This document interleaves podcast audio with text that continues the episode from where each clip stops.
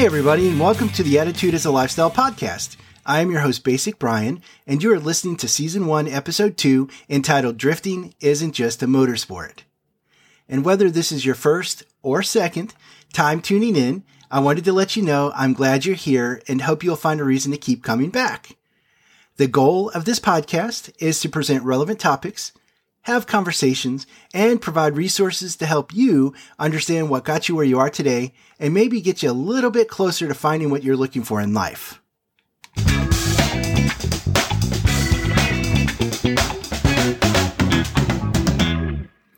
A few years back, I had an opportunity to capture some B-roll footage of drifting champion Vaughn Gittin Jr., who was putting on a demonstration with his Ford Mustang at the St. Louis Auto Show. For those of you who may not know what B-roll or drift racing is, B-roll is supplemental or alternative footage intercut with the main shot. Drifting is a driving technique where the driver intentionally oversteers with loss of traction while maintaining control and driving the car through the entirety of a corner. As you can imagine, drifting is extremely dangerous since there is little control available during the turns, which can result in crashes or even the vehicle flipping altogether. If you've ever seen the movie Fast and Furious Tokyo Drift, you'll have an idea of what I'm talking about. My task that day was to film the car sliding through one of the turns, capturing the smoke, the rubber debris, and getting different angles as the car was sliding sideways.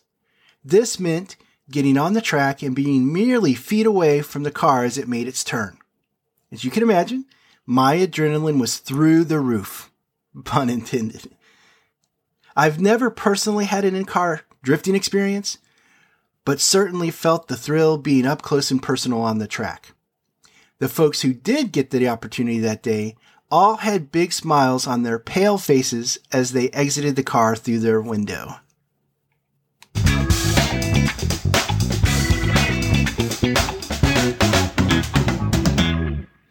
Would you believe me if I told you drifting in life was more dangerous than drifting in a car? Probably the best argument I have come across on what drifting in life looks like is in chapter 4 of the Napoleon Hill book entitled Outwitting the Devil The Secret to Freedom and Success. The manuscript was written in 1938 following the success of Hill's post depression book, Think and Grow Rich, which has not only become a national treasure, but has sold millions of copies around the world.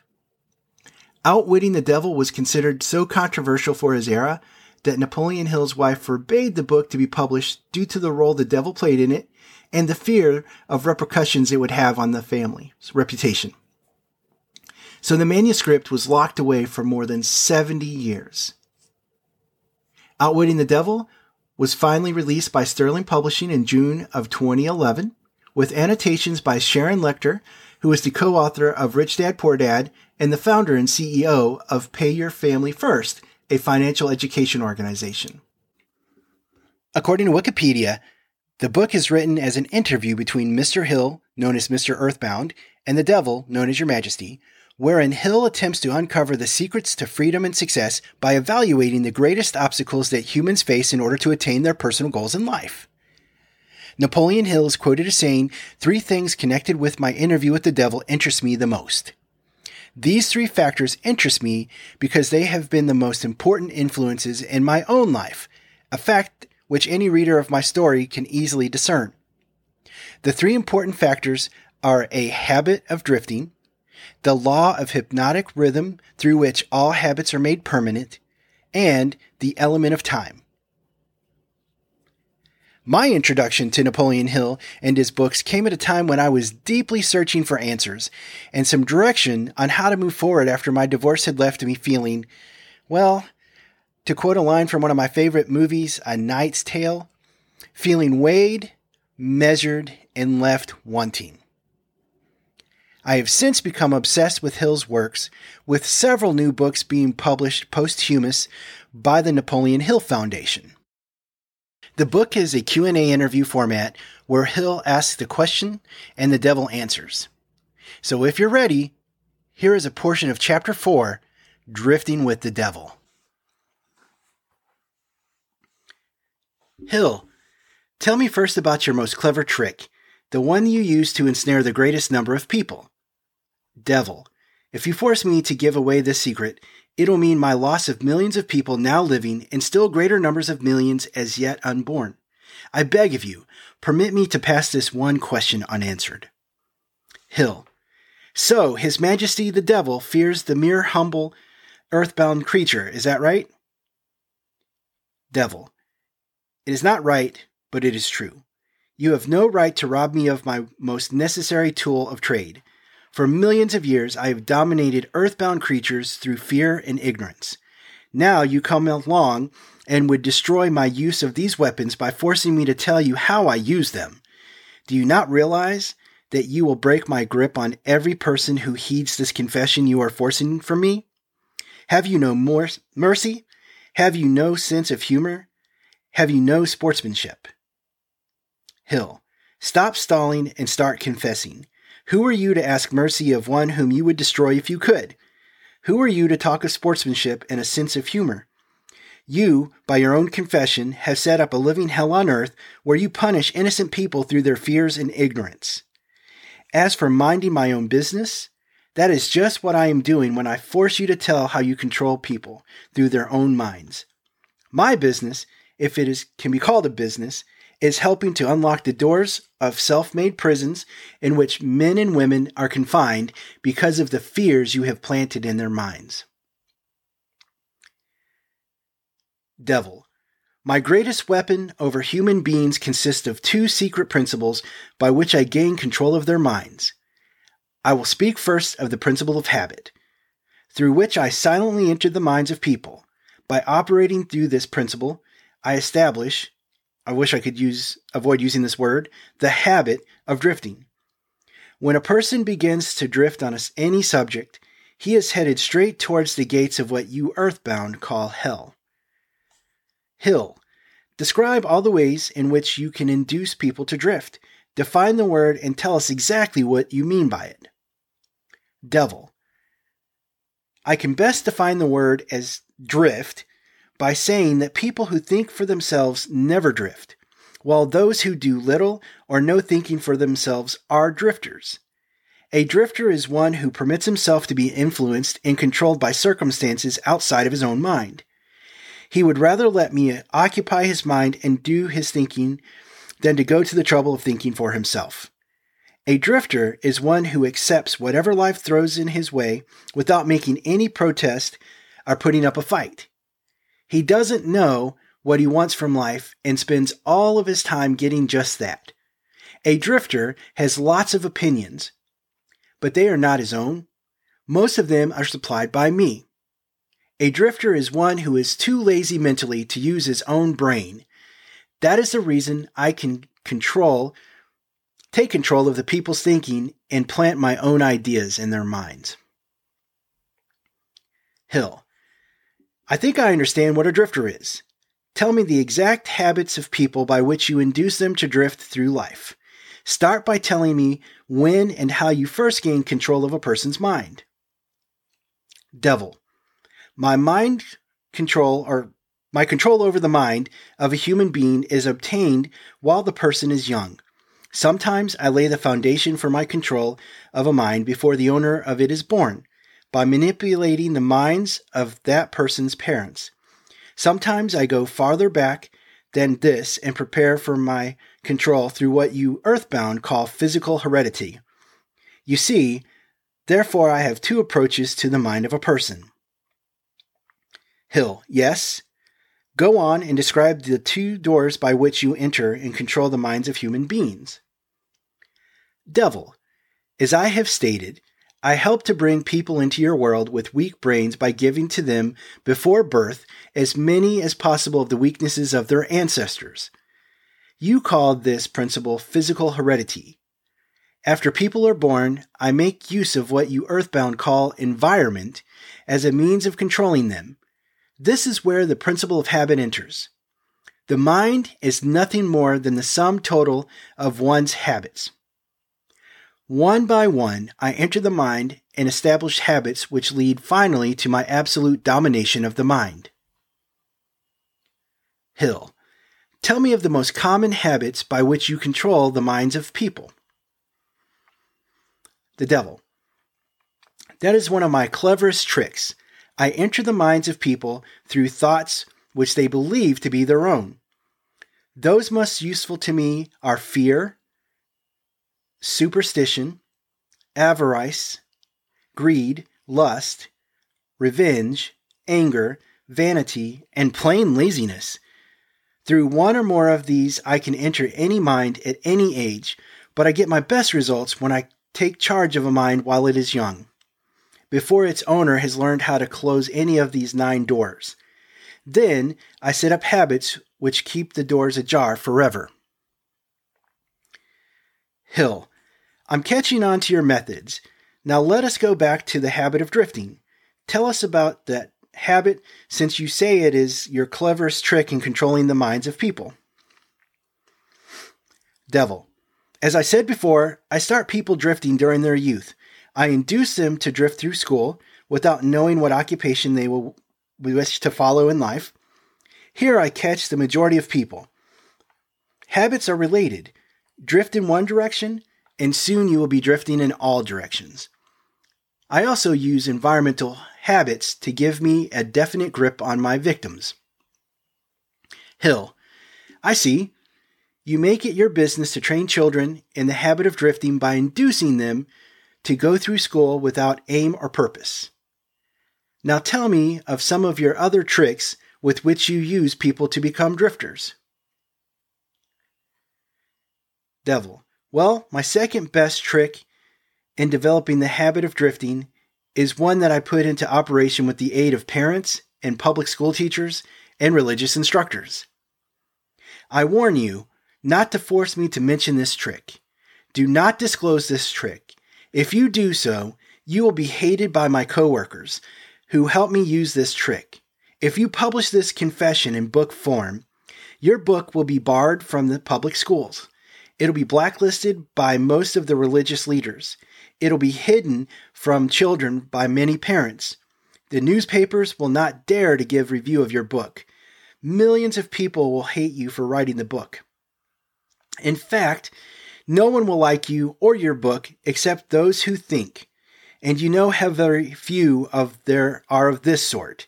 My advice to you is to let me skip this description of my second best trick. Hill, so, for my own good, you wish to withhold the description of your second best trick? No one will like my book except those who think, eh? Very well. Go ahead and answer. Devil, you'll regret this, Mr. Earthbound, but the joke is on you. By this mistake of yours, you will divert attention from me to yourself. My coworkers, of whom there are millions, will forget about me and hate you for uncovering my methods. Hill, never mind about me. Tell me all about the second best trick of yours with which you induce people to drift with you to hell. Devil, my second best trick is not second at all. It's first. It is first because without it, I could never gain control of the minds of the youths, Parents, school teachers, religious instructors, and many other adults unknowingly serve my purpose by helping me to destroy in children the habit of thinking for themselves. They go about their work in various ways, never suspecting what they are doing to the minds of children or the real cause of the children's mistakes. Question Hill. I can hardly believe you, Your Majesty. I have always believed that children's best friends were those closest to them, their parents, their school teachers, and their religious instructors. Where would children go for dependable guidance if not for those who have charge of them? Devil. That is where my cleverness comes in. There is the exact explanation of how I control 98% of the people of the world. I take possession of people during their youth, before they come into possession of their own minds by using those who are in charge of them. I especially need the help of those who give children their religious instruction, because it is here that I break down independent thought and start people on the habit of drifting by confusing their minds with unprovable ideas concerning a world of which they know nothing. It is here, also, that I plant in the minds of the children the greatest fear of all the fear of hell. Hill, I understand that it is easy for you to frighten children with threats of hell, but how do you continue to make them fear you and your hell after they grow up and learn to think for themselves? Devil, children grow up, but they do not always learn to think for themselves. Once I capture the mind of a child through fear, I weaken that child's ability to reason and to think for themselves. And the, that weakness goes with the child all through life. Hill. Is that not taking unfair advantage of a human being by contaminating his mind before he comes into full possession of it? Devil. Everything is fair that I can use to further my ends. I have no foolish limitations of right and wrong. Might is right with me. I use every known human weakness to gain and keep control of the human mind. Hill. I understand your devilish nature. Now let us get back to the further discussion of your methods of inducing people to drift to hell here on earth. From your confession, I see that you take charge of children while their minds are young and pliable. Tell me more of how you use parents, teachers, and religious leaders to ensnare people into drifting. Devil. One of my favorite tricks is to coordinate the efforts of parents and religious instructors so that they work together in helping me to destroy the children's power to think for themselves. I use many religious instructors to undermine the courage and power of independent thought of children by teaching them to fear me. But I use parents to aid the religious leaders in this great work of mine. Hill. How do parents help religious leaders destroy their children's power to think for themselves? I never heard of such a th- monstrosity.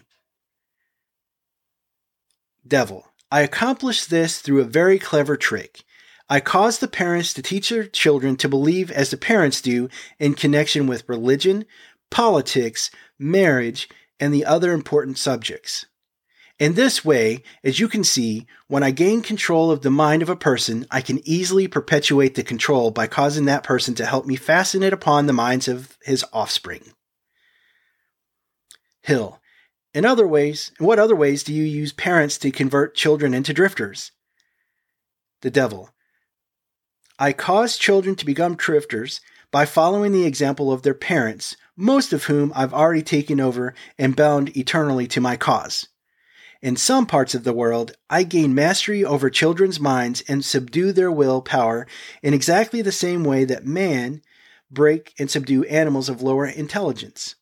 It makes no difference to me how a child's will is subdued, as long as it is fears, as long as it fears something. I will enter its mind through that fear and limit the child's power to think independently. Hill, it seems that you go out of your way to keep people from thinking. The devil. Yes, accurate thought is death to me. I cannot exist in the minds of those who think accurately. I do not mind people thinking as long as they think in terms of fear, discouragement, hopelessness, and destructiveness. When they begin to think in constructive terms of faith, courage, hope, and definiteness of purpose, they immediately become allies of my opposition and they are therefore lost to me. Hill. I am beginning to understand how you gain control of the minds of children through the help of their parents and religious instructors, but I do not see how the school teachers help you in this damnable work. The Devil. School teachers help me gain control of the minds of children, not so much by what they teach the children as because of what they do not teach them. The entire public school system is so administered that it helps my cause by teaching children almost everything except how to use their own minds and think independently. I live in fear that someday some courageous person will reverse the present system of school teaching and deal my cause a death blow by allowing the students to become the instructors, using those who now serve as teachers only as guides to help the children establish ways and means of developing their own minds from within. When that time comes, the school teachers will no longer belong to my staff. the next couple of paragraphs talks about how the devil can enter into these established organizations and continue the further uh, encouragement of drifting. So I'm going to skip ahead a little bit and uh, pick it back up. Hill, do you mean you have a method by which you can cause people to drift so far away from self determination that they can never save themselves? The devil, yes, a definite method, and it is so effective it never fails. Hill, do understand you to claim your method is so powerful your opposition cannot reclaim those whom you have permanently ensnared through drifting? The devil, I claim just that. Do you think I would control so many people if my opposition could prevent me? Nothing can stop me from controlling people except people themselves. Nothing can stop me except the power of articulate thought. People who think accurately do not drift on any subject. They recognize the power of their own minds. Moreover, they take over that power and yield it to no person or influence. Hill, go ahead and tell me more of the methods by which you cause people to drift to hell with you. The devil, I cause people to drift on every subject through which I can control independent thought and action. Take the subject of health, for example. I cause most people to eat too much food and the wrong sort of food. This leads to indigestion, and destroys the power of accurate thought. If the public schools and the churches taught children more about proper eating, they would do my cause irreparable damage. Marriage. I cause men and women to drift into marriage without plan or purpose designed to convert the relationship into harmony. Here is one of my most effective methods of converting people into the habit of drifting. I cause married people to bicker and nag one another over money matters. I cause them to quarrel over the bringing up of their children. I engage them in unpleasant controversies over their intimate relationships and in disagreements over friends and social activities.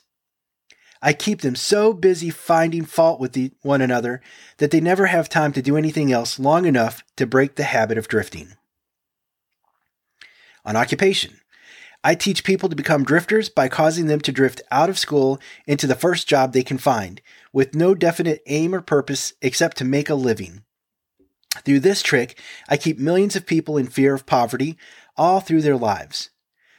Through this fear, I lead them slowly but surely onward until they reach the point beyond which no individual ever has broken the drifting habit. Savings. I cause people to spend freely and to save sparingly or not at all until I take complete control of them through their fear of poverty. Environment. I cause people to drift into inharmonious, harmonious, and unpleasant environments in the home, in their places of occupation, in their relationship with relatives and acquaintances, and to remain there until I claim them through the drift habit of drifting. Dominating thoughts. I cause people to drift into the habit of thinking negative thoughts. This leads to negative acts and involves people and controversies and fills their minds with fears, thus paving the way for me to enter and control their minds. When I move in, I do so by appealing to people through negative thoughts which they believe to be their own. I plant the seeds of negative thought in the minds of people through the pulpit, the newspapers, the moving pictures, the radio, and all other popular methods of appeal to the mind. I cause people to allow me to do their thinking for them because they are too lazy and too indifferent to think for themselves. Hill, I conclude from what you say that drifting and procrastination are the same. Is that true? The devil, yes, that is correct. Any habit which causes one to procrastinate, to put off reaching a definite decision leads to the habit of drifting. Hill. Is man the only creature who drifts? The devil. Yes. All other creatures move in response to definite laws of nature. Man alone defies nature's laws and drifts when he wills. Everything outside the mind of men is controlled by my opposition, by laws so definite that drifting is impossible. I control the minds of men solely because of their habit of drifting, which is only another way of saying that I control the minds of the men only because they neglect or refuse to control and use their own minds. Moving forward a little bit, Hill. Is that why a few people are wealthy while the majority of people are poor? The devil. That's exactly the reason. Poverty, like physical illness, is a contagious disease. You find it always among the drifters, never among those who know what they want and are determined to get just that. It may mean something to you when I call to your attention the fact that the non drifters, whom I do not control, and those who possess most of the wealth of the world happen to be the same people.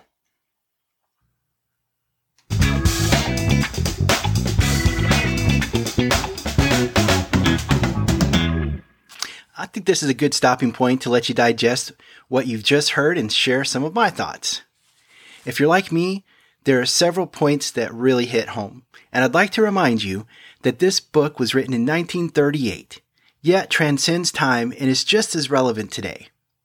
Not bad for a book that is categorized as fiction, eh? I think about society today and how much social media, reality TV, and apps dictate the emotional well being of our lives and in turn, how depressed and anxiety filled we are today as a culture. A lot of it stems from not having a plan or pursuit in life to get passionate about. And it makes me think back to my generation called X, where there is there was not a definiteness of purpose like in generations past, and most likely the average person still doesn't have a clue as to what they want in life, so they drift. So, what does definiteness of purpose mean? It means we must have a clear understanding of what we want, and we must, it must be a burning desire and passion for us. When you have a definiteness of purpose, you will not be distracted by anything that takes you away from pursuing this purpose. So, does this describe you? Are you a work in progress? A quote from the last podcast by Robin Sharma says it all. Don't live the same year 75 times and call it a life. I'd love to hear your thoughts. I do have social media accounts and a new web page that is more of a landing page right now, but it is attitudeIsALifestyle.com. Likewise, my email address is attitudeIsALifestyle at gmail.com. My Twitter and Instagram handle is at Tudes a Lifestyle.